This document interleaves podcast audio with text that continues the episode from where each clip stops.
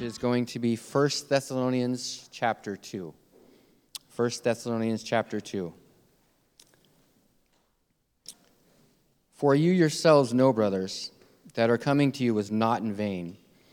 But though we had already suffered and been shamefully treated at Philippi, as you know, we had boldness in our God to declare to you the gospel of God in the midst of much conflict. For our appeal does not spring from error or impurity or any attempt to deceive, but just as we have been approved by God to be entrusted with the gospel, so we speak, not to please men, but to please God who tests our hearts. For we never came with words of flattery, as you know, nor with a pretext for greed. God is witness. Nor did we seek glory from people, whether from you or from others, though we could have made demands as apostles of Christ. But we were gentle among you, like a nursing mother caring of her own children. So, being effectually desirous of you, we were ready to share with you not only the gospel of God, but also our own selves, because you had become very dear to us. For you remember, brothers, our labor and toil. We worked night and day that we might not burden to any of you while we proclaim to you the gospel of God. For you are witness, and God also, how holy and righteous and blameless was our conduct toward you believers. For you know how, like a father with his children, we exhorted each other of you and encouraged you and charged you to walk in a manner worthy of God, who calls you into his own kingdom and glory. And we also thank God constantly for this, that when you received the word of God, which you heard from us, you accepted it, not as the word of men, but as what it really is the word of God, which is at work in you believers. For you, brothers, became imitators of the churches of God in Christ Jesus that are now in Judea. For you suffered the same things from your own countrymen as they did from the Jews, who killed both the Lord Jesus and the prophets and drove, drove us out and displeased God and opposed all mankind by hindering us from speaking to the Gentiles that they might be saved, so as always to fill up the measure of their sins. But wrath has come upon them at last. But since we were torn away from you, brothers, for a short time, in person, not in heart, we endeavored the more eagerly, with a great desire to see you face to face, because we wanted to come to you. I, Paul, again and again, but Satan hindered us. For what is our hope or joy or crown of boasting before our Lord Jesus at his coming? Is it not you? For you are our glory and joy. Please join me in a moment of prayer. God, thank you so much for the gospel that you gave to us. Thank you for giving us the ability to receive it, Lord. And now that we have received salvation and peace with God, let us live in that peace, Lord, and be lights to this dying world. We love you, Jesus. We love your sacrifice, the perfect love with which you love us that we cannot be separated from. Accept our worship today, Lord, as you are due all of our praise and all of our worship. You are due everything that we have of ourselves to give to you, Lord.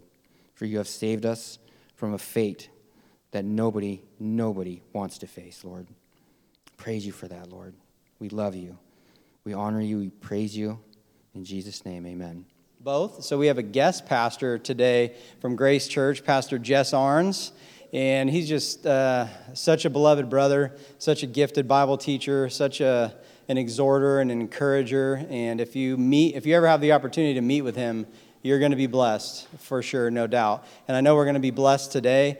Um, so, you know, if you're a note taker, get ready because no doubt God's going to bring a word through him. So, if you guys could welcome him here and uh, come on up, Pastor Jess. We're so grateful that you're here. Thank you so much. I'm going to turn this over to you. Appreciate it. Thank you so much for having me, guys.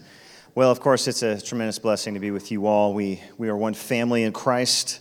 We, um, we share everything in common with Him. You know, I mean, I, I think about this every time I go to a new place, and I've mentioned this here last time I was here too, is that you and I, even though we don't know each other well, because you love Christ and you love His Word, and that's your value, what you value, I know a lot about you.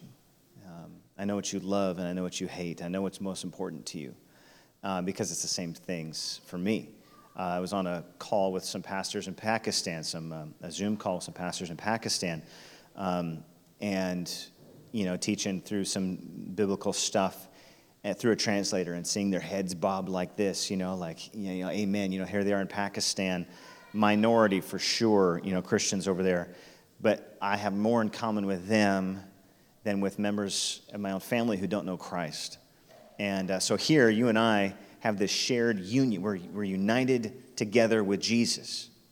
You and I share uh, deep fellowship. Even though we don't always experience it in person with one another, you and I have fellowship with one another because it's, a, it's an objective reality that we share. So, what a cool thing. So, so, so awesome to see you all here and uh, ministering the gospel, coming to hear the word of God, having your kids here. So, what a blessing that is. I'm so thankful. Um, let's just dive into it since we have the kids here today. I don't want it to, I don't want to drag too long, but uh, I don't make any promises on the specific amount of time because uh, I always, I, it's like a time warp when you get into preaching. You, you like, get up here, and then after a while, you look up and you're like, where am I? How long have I been here? I don't know what's going on. So, with that, um, some of you are probably potentially aware of uh, just the things that are being taught in our school systems now, all the way down to the preschool level. Uh, things that I don't want to introduce our young children to, but that they are very eager to introduce to them uh, that the school board in our town has approved these things uh, for every classroom all the way down to their preschools. And um, uh, you may recognize a, a, graphic called the genderbread person, or if you're ever visiting one of these schools, just ask to see one of the rainbow kits. It's this red box with all of these curriculum in it. Um, and that's, uh, of course, it's very concerning because of the impact immediately on those kids' lives and downstream what, will, what, that, will, what that effect will have on, on our society and on our families. Um, the, the new morality is that our personal feelings are God, our personal convictions are God. Whatever we've sort of become convinced, we've convinced ourselves of, these are our God and must be affirmed and celebrated and even defended and then helped to full flower, right? Full expression of these delusional things. And, um, and, and so it's, it's important, I think, the reason I bring it up today is not to belabor this point that we're all kind of been wrestling through for a while, um, but to just consider the fact that uh, how important what we're doing here is, right? How important it is to come and hear the Word of God, be reminded of His truth, to sing together, and to look around and realize that we're not alone in our convictions of the truth, right? And also just to consider that if the folks have their way who are pushing these agendas, that life's going to be very, very difficult in 10 years or more, or maybe even less. Because if you don't go along with this, the, the push is to squeeze us out of any sphere of influence, to squeeze us out of uh, our jobs, uh, out of any government influence, out of any educational influence, right? That, that's the desire to, to have everyone conform to this worldly ideology that you are very familiar. You know, I know you know what I'm, what I'm talking about. But the Lord has called us to faithfulness. He's given us His truth. He's called us to trust Him. And we're going to end up, Lord, if if things continue down the path and there's not a turnaround in our society, things are going to tur- go down this path and it's going to get very difficult for us. We're going to be called to suffer. And suffering for, for us in this Christian life, it's, it's really interesting. We have this idea, this sort of, um, what's been, the, the term has been coined moralistic therapeutic deism. I don't know if you've heard that, that, that term before, that phrase that modern Christianity has, has taken on a more therapeutic approach where it's just about being a good person, feeling good about yourself, and somehow being connected to God, right? That God exists, that's really the way modern Christianity and all religion is kind of morphing into this. That there is a God, okay, we'll acknowledge there's a God, and that his purpose is to make you be nice and to be happy. You see what I'm saying? That, that devoid of that is any acknowledgement of our own sinfulness, any, any obligation that we have to obey Him, to follow Him, to acknowledge Him as Lord, to submit our will to His. Okay, we, we think that God exists just to turn me into a nice person and to make me happy.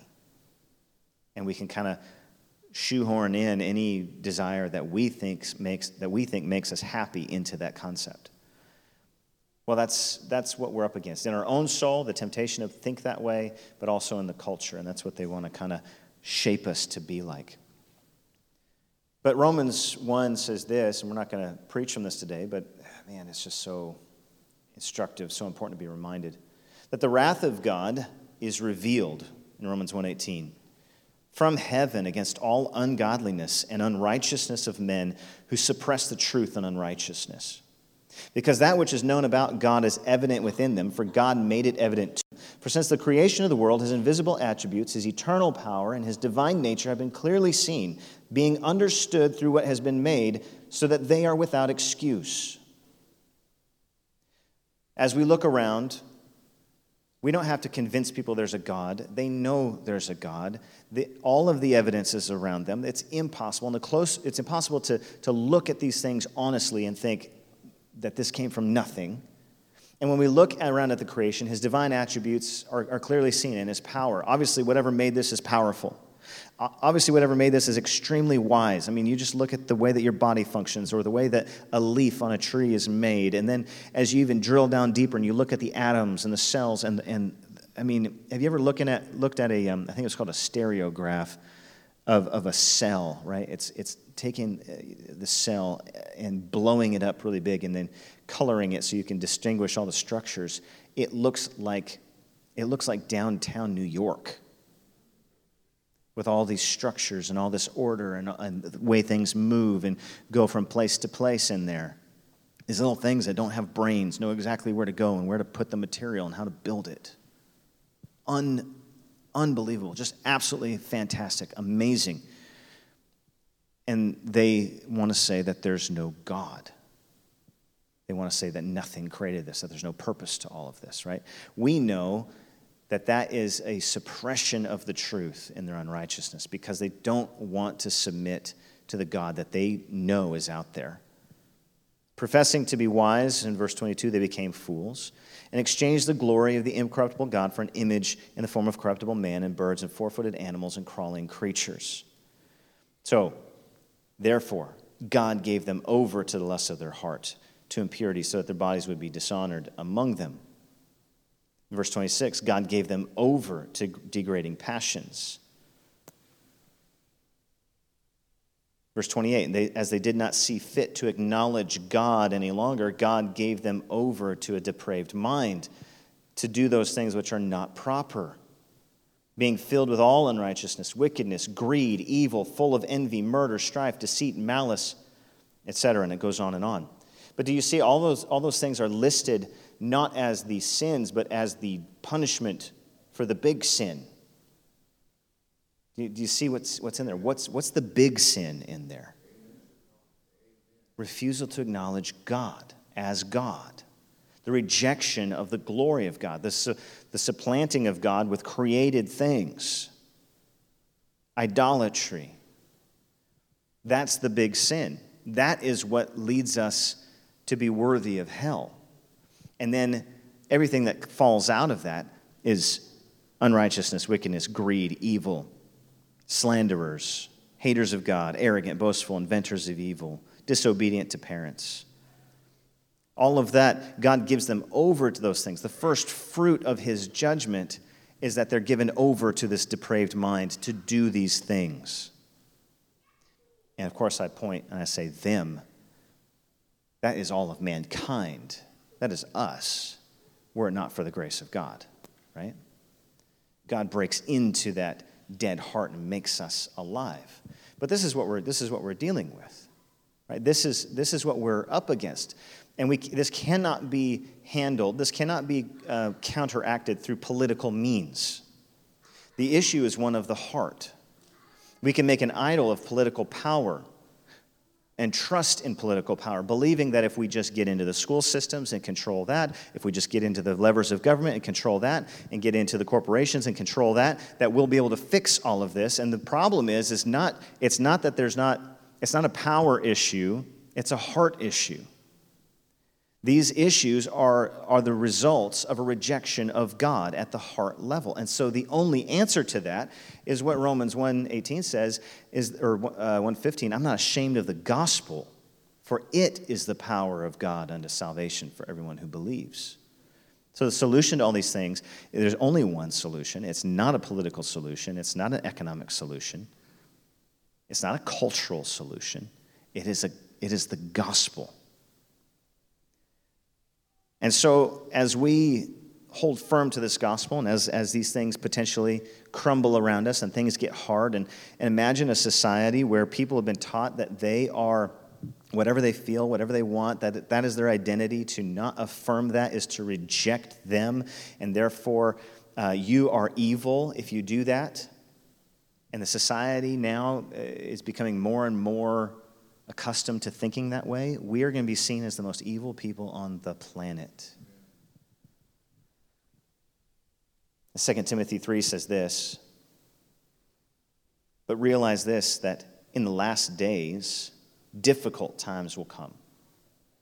Difficult times will come. Verse 1. Verse 2 says, What will make it so difficult? What's going to make the end times, the last days, what's going to make it so difficult? Is it going to be the dollar like losing its value? I mean, no, that, that'd be hard, but that's, that's not it.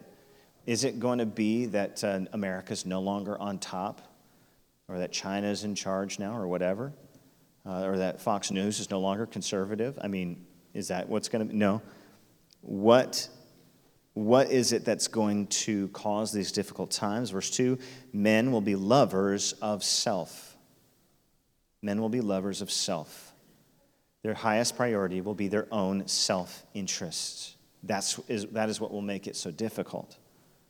They will not only love self, they will be lovers of money, boastful, arrogant, revilers, disobedient to parents, ungrateful, unholy, unloving, irreconcilable, malicious gossips, without self control, brutal, haters of good, treacherous, reckless, conceited lovers of pleasure rather than lovers of God, holding to a form of godliness, although they have denied its power.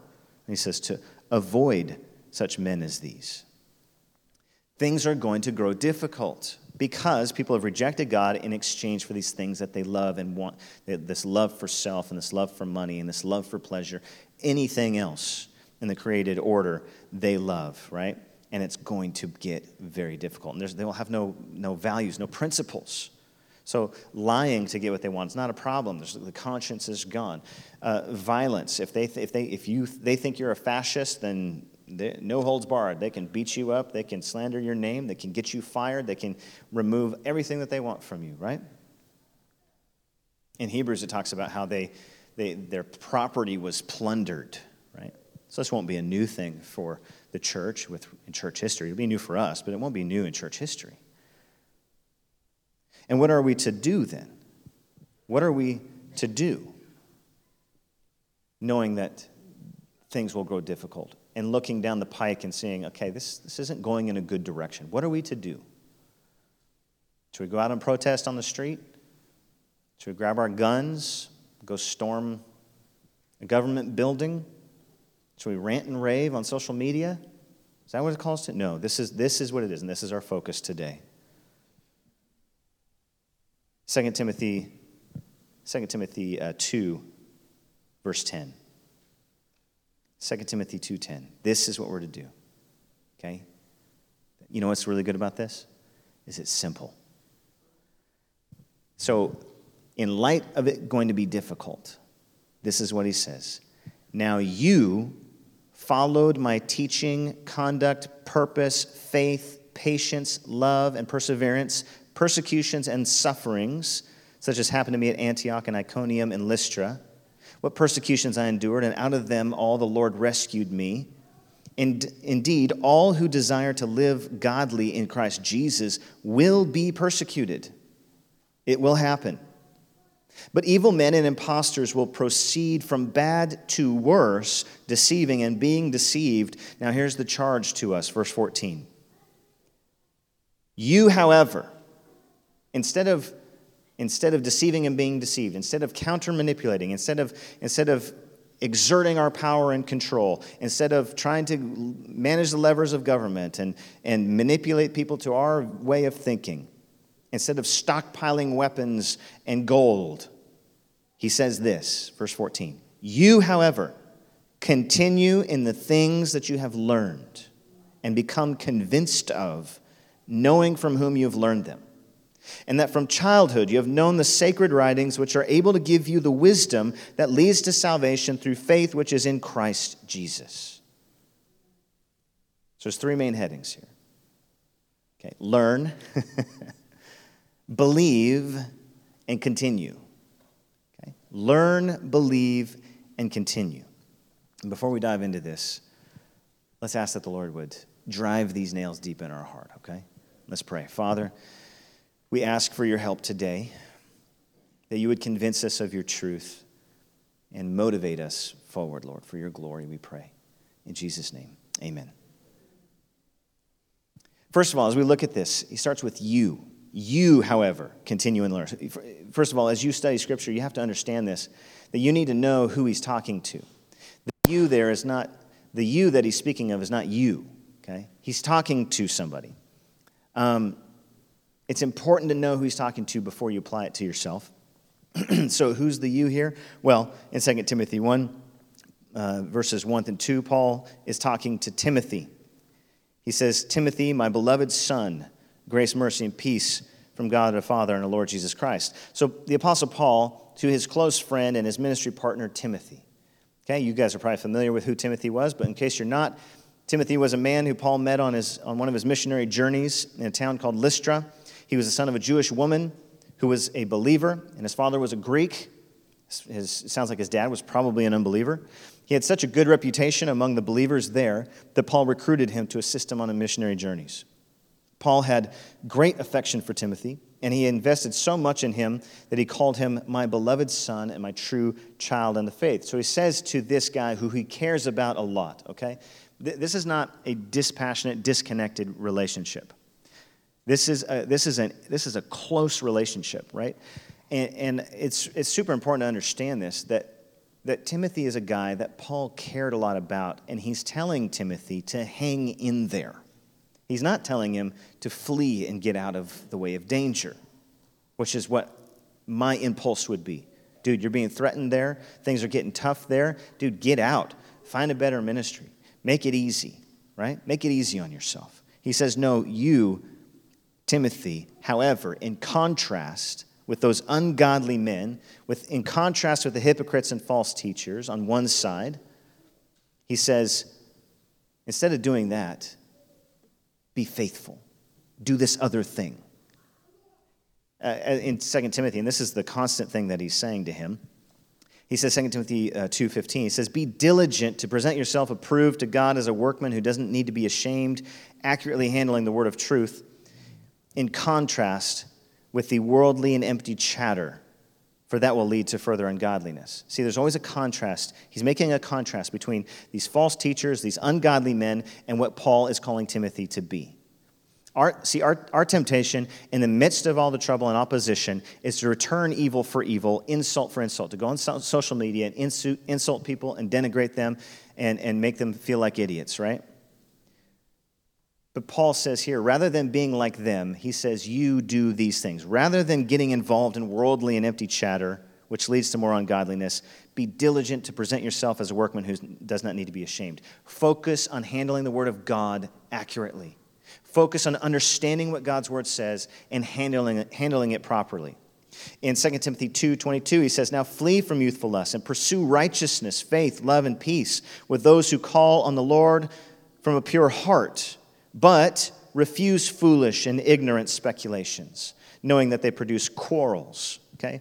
So these there's theological discussions out there that don't do anything to build people up. They're just fruitless controversies, right? There are things that are worth standing for, things that are clearly taught in Scripture, and that should be stood on and fought for, right? Should be contended for. But there are like speculations where you're wondering about who the Antichrist is and what these things mean, and random stuff that goes on behind the scenes that's just mere speculation that's not really uh, uh, necessary for your growth in Christ. Avoid that stuff. Don't get involved in that. In 2 Timothy 3 2, talking about those lovers of self, he says for them, to them, instead of doing that, and instead of being like those imposters, you continue in the things that you've learned. There are many things to pressure God's servants. There's many things to discourage them. There's many things that make them fearful and timid, perhaps even tempting them to give up and fall away. Your pastors are the biggest target uh, of Satan's attacks. Uh, they're, they're involved in, in just about almost every burden that's going on in the church.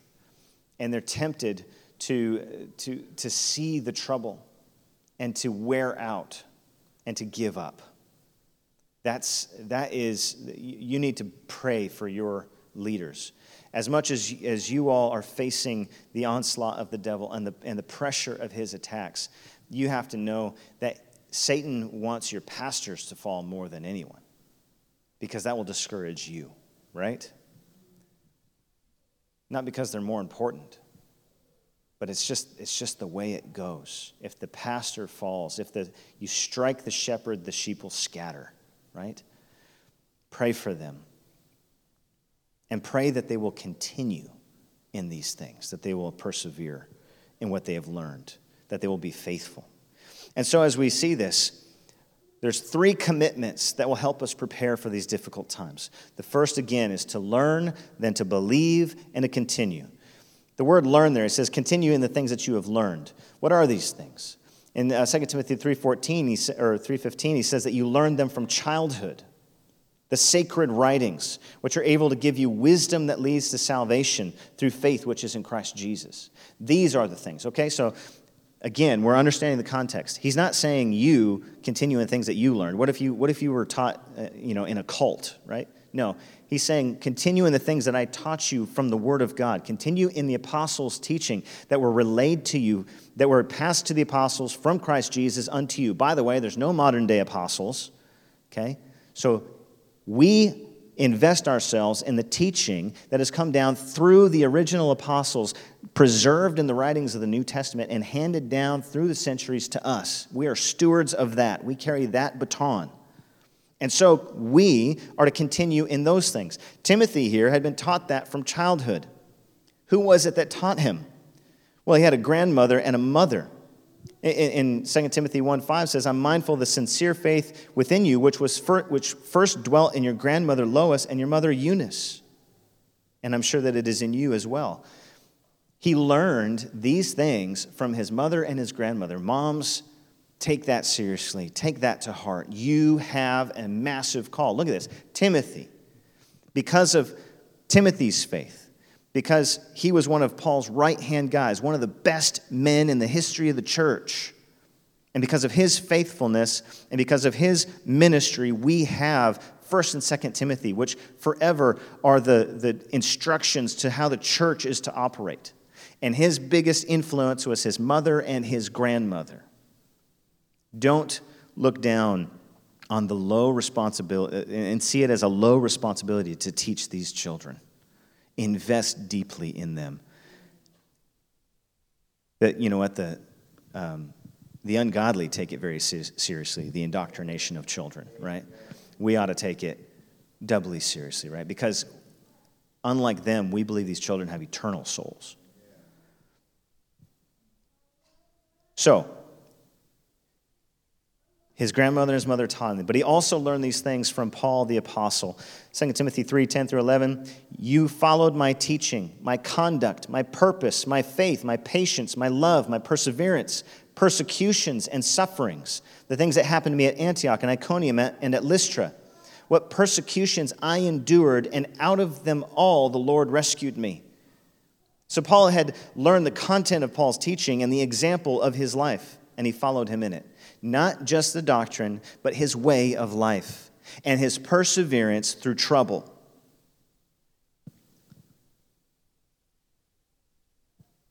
The teaching is the instruction, that's sort of the didactic, systematic theology type stuff. And then the conduct, that's his way of life, his manner of behavior, his purpose. This is his way of thinking, his godly reasoning process, and how he made his plans and why. Timothy was there to see it. his patience, the state of remaining tranquil while, while awaiting an outcome. That's what patience is. You're, you're at peace while you wait the outcome of something. A state of being able to bear up under provocation. Copy my patience, he says to Timothy. Also, it regards, it's regarding forbearance toward other people, the endurance of pain or unhappiness without lashing out or giving up. Timothy, continue in what you've learned from me teaching, conduct, purpose, faith, patience, my love. You know what love is the selfless concern for the good of another, concern for other people with no regard to self. It says, Copy my perseverance, my steadfastness, the ability to endure, my fortitude, he says. Copy my persecutions. Why was he persecuted? Think of Paul, everything that he suffered. He was hunted and harassed. That's what persecution means to be hunted and harassed. He was hunted and harassed. He endured much suffering. You see so much in, I think it's 2 Corinthians 11 or 12, that he lays out all of his sufferings, and you realize that every single one of those sufferings that he endured was simply because he was obeying the call of God to, to go from town to town preaching the gospel. That if he stopped doing that, all that suffering would be done.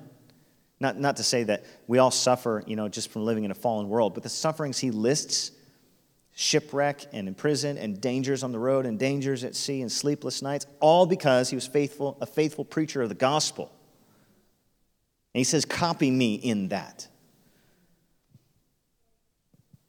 And then he says to flee youthful lusts and pursue righteousness, faith, love, and peace with those who call on the Lord from a pure heart. These are the things that he, that he learned. And there's so much more that can be said. And no one knows the scripture unless it is taught to them. Now, one important note for those of you who are involved in discipleship ministry Maybe you're not a preacher or whatever, but you're involved in, in passing these things on one on one to people. That's what this is. It's not simply going through systematic theology, it's letting people observe the pattern of your life and learning from that. The value of that is massive. Timothy may have given up if he, if he only received a letter from Paul and hadn't seen his life lived out in front of him. Timothy, by the way, uh, died, he was martyred at the, at the end of his life, he uh, confronted a parade of pagan worshipers. He tried to reason with them by preaching the gospel to them, and they were so infuriated that they, that they stoned him to death. That's where he ended up. And there's so much more, again, that needs to be said, but he honored Christ to the end because he saw it firsthand from someone who really believed the gospel taught it to him, and lived it out in front of him. So, we must be diligent to learn the scripture. We must be diligent to teach the children when they're young, not just the gospel, but the whole the whole Bible. 2 Timothy 3.16, it says, all scripture, the very next passage, the very next verse, all scripture is inspired by God and profitable for teaching, for reproof, for correction, for training in righteousness, so that the man of God may be adequate, equipped for every good work. Don't take him to Jordan Peterson. Take him to the scripture. Don't take him to Tucker Carlson. Take him to scripture. The scripture is profitable to equip the man of God for every single good work. And when it says the man of God, it's not referring generically to every believer, although it can be applied that way. But the man of God was a technical term used for uh, the prophet, the one who spoke for God right? So the pastor here is the man of God. And it says here that scripture is inspired and profitable for teaching all of these things so that the man of God can be adequate, equipped for every good work. And as I said before, that the, the man of God, the preacher, is called to minister in every kind of circumstance. He has to be equipped to deal with, with those who are, who are suffering, who are uh, going through cancer, who have lost a loved one, who, have, who are dealing with disappointments and suicidal thoughts and sinful tendencies. He has to be equipped to minister to those things. He has to be equipped to correct false teaching.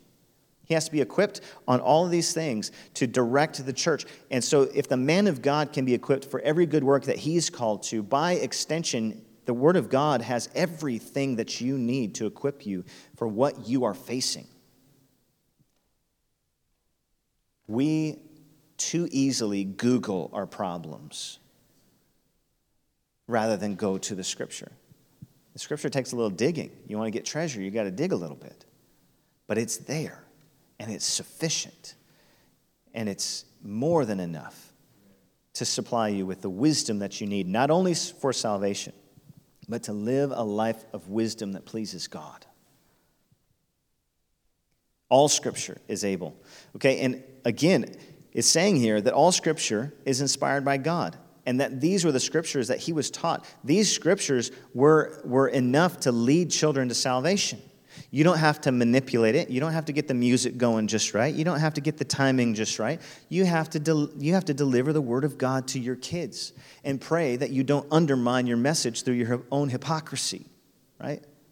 Live it out in front of them. Explain it to them as you walk and as you go along the way. It's, it's, there's no manipulation to it. It's a straightforward teaching of the truth, the delivering of the truth. Of course, you can't do that unless you know what it says. But you, the believers, the parents, are responsible to deliver this to the children. Not just stories about Jesus, but the whole Old Testament. Everything. Deliver it to them while they're still in your household. Don't wait until they're 21 to, to show them the hard stuff. They need it now. And the, the, the devil is diligently working to teach, to teach them. You need to beat him to the punch. Okay, so we must learn, right? In the face of all of this stuff that's going on, we must learn the scriptures. Number two, we must believe them. It says that you continue in the things that you've learned and become convinced of. Convinced is the same root word for believe. Timothy had both been taught the scripture, but it didn't just stop there with receiving it. He believed it. He was convinced that it was true. He believed that they were both factually accurate and that they were wise. Okay? So it's different. It's, it's one thing to say, oh, yeah, I believe it's factually accurate. I, it's another thing to say, I believe that it is the best thing for me to do, is to follow this teaching. He believed that they were both factual and true wisdom. He accepted the truth that he was taught, he embraced it, and he followed it. Hebrews says that without faith, it's impossible to please God. It will do you no good to have learned the Word of God if you have not become convinced of it. And without this conviction of the truth, you will easily cower and crumple in the face of suffering and temptation. So you need to learn it, okay? There might be some things you just don't know and don't understand, and you need to learn it. But there are things that you have learned and understood that you now need to ask the Lord to help you to believe that. To believe that He is sovereign and in control. To believe that Christ is all you need for salvation, that there's nothing beyond Him, nothing to be added to Him, that by faith alone in Him, all of your sins are forgiven and cleansed, and that you are united in, in, union, in union with Him, are granted eternal life, the inheritance of the kingdom of God. Nothing else. And that by trusting in his promises and following his ways, we can, we can turn from sin and walk in ways that are pleasing to him. Without faith, without believing God, it's impossible to please him. Consider for yourself have you learned the word of God but not become convinced of its truth or convinced of its wisdom or convinced of, it, of its sufficiency? Are you, are you tempted to believe there must be something else that I need? I'm kind of bored with this. I don't really want to study this. There's something else that I want or need other than the scriptures to address the problems of my heart, to address my anxieties, my depression, my anger, my fear, to teach me the godly way to run my, my business. Do I need, you know, good to great and, you know, something Elon Musk said on, on Twitter to give me the wisdom that I need, right? Are you convinced that the scripture is God's word and sufficient for every good work? Are you convinced that of, of true doctrine, of God's righteous principles for life, that his ways are best, that he will reward your faithfulness? You know, that's what it means to have faith. Faith means to believe God and to believe that he rewards those who seek him that there is reward to following the Lord, not only in this life, but especially in the, in the age to come. Are you convinced that Jesus Christ is real? that he is crucified, risen again, and soon to return? Are you convinced of that? Are you convinced that salvation is by grace alone, through faith alone in Christ? Are you convinced? And here's a, here's a, here's a good question Are you convinced that he is lose, worth losing everything for? Are you convinced that he is worth losing everything for? That faithfulness to Christ, loyalty to him, is worth holding on to, even if you lose the whole world, if you lose your house and your job, and your family, if your kids turn on you because they think that they become convinced of worldly philosophies? Are you convinced that Jesus Christ is worth it? That he is true and good? Are you convinced of the promise of eternal life to all who believe in him? Do you believe that? If you die today by faith in Christ, you will live eternally. That death is gain. Are you convinced of that? Because if you're not, when it comes down to it,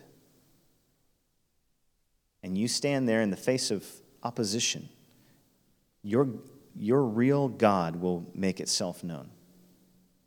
Is it Jesus Christ or is it money and comfort, pleasure, the approval of others? With regard to your children, work not only to tell them the truth, demonstrate it with your character and in your plans and your perseverance and your devotion. Demonstrate it. Work to prove the truth to them. Don't just tell them. Solicit questions, seek out real answers. Don't just throw your hands up at difficult questions. Answer their questions. You know, a lot, a lot of kids report, I saw some study, that uh, a large percentage of children uh, decided by the time that they were eight years old that they didn't believe the Bible that they were when they were being brought up in the faith. By the time they were eight years old. Why? Often the, the reason they cite is because no one would answer their questions. No one would give them a real answer to their questions. Now, salvation is of the Lord. We can't save them, but we ought, to, we ought to do our best to give them answers so that if they reject, it's not because we didn't give them the answer, right? Lastly, so we must learn the truth. We must become convinced of it, and then we must continue in it. You, however, continue in the things that you have learned and become convinced of. Now, why would he need to say this? Why isn't it enough to just why isn't it enough to just say learn and believe? It says continue in these things. Well, Paul has these things in mind. 2 Timothy 4 9 through 18. Look at this. Go ahead and turn there. Paul has this in his consciousness as he's talking about these things. He says to Timothy, Make every effort to come to me soon, for Demas, having loved this present world, has deserted me and gone to Thessalonica. Crescens has gone to Galatia, Titus to Dalmatia. Only Luke is with me. Pick up Mark and bring him with you, for he's useful to me for service. But Tychicus I have sent to Ephesus. And when you come back, bring the cloak I left at Troas and the books and especially the parchments. Alexander the coppersmith did me much harm. The Lord will repay him according to his deeds. Be on guard against him yourself, for he vigorously opposed our teaching. And my first defense, no one supported me, but all deserted me. May it not be counted against them. But the Lord stood with me and strengthened me, so that through me the proclamation might be fully accomplished, that all the Gentiles might hear, and I was rescued out of the lion's mouth. Do you see what his concern is there? Paul has seen people abandon the faith. Paul has seen their faith get shipwrecked. They, they give, there's a parable of the soils that talks about how the seed is cast out there, and some, some of them, the, the seed of the Word of God, the seed's plucked by the birds immediately, that takes no root. They don't believe. There's other people who give signs of faith. You know, they sprout up with, with joy at first, but then the heat of persecution arises and suffering and they realize, okay, no, this isn't for me, and, and, and it dies away. It, it appeared to be faith. They even thought they believed, but then hardship came and proved that it wasn't real. Then there's another one that gets sowed among the thorns, right? The seed sprouts up and it's surrounded by weeds, and the weeds choke out that seed. What were the seeds? What were the weeds? It was the cares and the riches and pleasures of life, Jesus later says. That's what choked out the faith. But there's only there's one soil that produces fruit with endurance, it says. It produces fruit and it continues to produce fruit. That is the true believer. The true believer stays in the faith and produces fruit. Not, you know, not all the same amount, but they produce the fruit of salvation. In the face of all opposition, in the face of all temptation, they continue to hold on to their faith in Christ. And so he says to him, Learn, be convinced of these things, and continue in these things. And by God's grace, the Lord uses these commands to invigorate his people and say, Yeah, I'm going to hold on to this thing with both hands. Not one hand on Christ and one hand on the world, both hands on Christ. My, my trust is fully in him. I'm fully convinced that he is able to accomplish what I've entrusted to him, what he's promised to me. He will deliver it. And so continue in these things. Continue in the sound doctrine that you've been taught. Continue to preach it. Continue to obey it. Continue to follow it. Maintain your conviction and fan into flame the gift of God. Retain the standard of sound words that you've been entrusted with. Guard through the Holy Spirit who dwells in us the treasure that has been entrusted to you. Guard that. That's what Paul says. This is a major theme in his writing. He says in 2 Timothy 2:1, "Be strong in the grace that is in Christ." And then entrust these things to faithful men so that they will teach others also. 2 Timothy 2:8 says, "Remember Jesus Christ, risen from the dead. For this reason I endure all things for the sake of those who are chosen, so that they also may obtain that which is in Christ." Be diligent to present yourselves approved to God. Be kind to all, able to teach, patient when wronged, with gentleness correcting those who are in opposition and then 2 Timothy 4 1 says this I solemnly charge you in the presence of God and of Christ, who is to judge the living and the dead. This is a big, you, you can't make this any bigger deal than that. This is the biggest deal on, on the planet. I solemnly charge you in the presence of God and of Christ, who is to judge the living and the dead, and by his appearing in his kingdom. Number verse 2, preach the word. Be ready in season and out of season.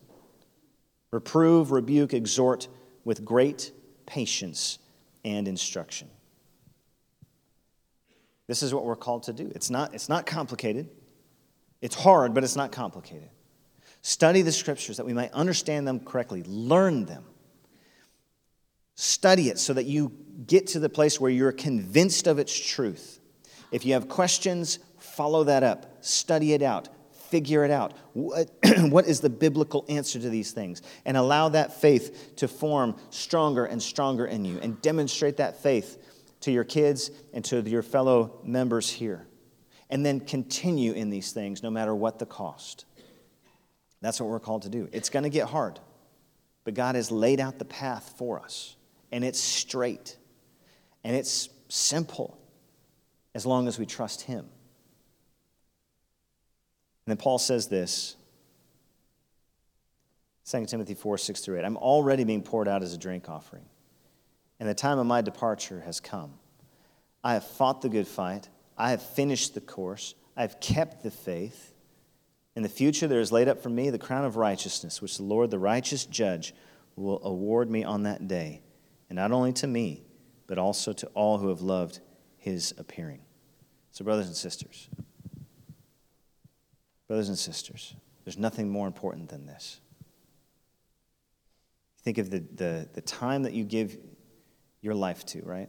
The things that, the things that you devote yourself to, the, the pursuits, the pleasures, the, the social media, the entertainment. All of it is worthless in comparison to this. And if you want joy and conviction and you want to see the power of God in your life, learn His word, become convinced of it, and then continue in it. And you will see the salvation of the Lord. Let's pray. Father, we entrust this to you. We ask for your grace to help us to do this. Lord, we, you've promised that there will be persecution and hard times will come, but Lord, we're not, knowing your promises and your word and your power that's available to us, Lord, we're not worried about it. Those things belong to you. You will use those for your purposes. We entrust all of that to you, Lord. I pray that you would help us to uh, remove the things that distract us, the things that uh, tempt us, Lord, whether it's uh, pleasure uh, or uh, ease, comfort, pride, whether it's power. Lord, these things tempt us to, to take our eyes off of Christ, to trust in other means, Lord. So, Lord, please help this little church here, Lord. Build them up in the faith, strengthen and encourage them, and unite them, Lord, in this, in this uh, endeavor, Lord. May, you, may they just come around your word like, like just uh, hungry hungry, pack of hungry animals, Lord, who just are insatiable, Lord, to, to tear apart your word, to understand it, to make it a part of how they think and live. Help us all to do that together and to encourage one another in these things. For you are worthy, we pray. In Jesus' name, amen.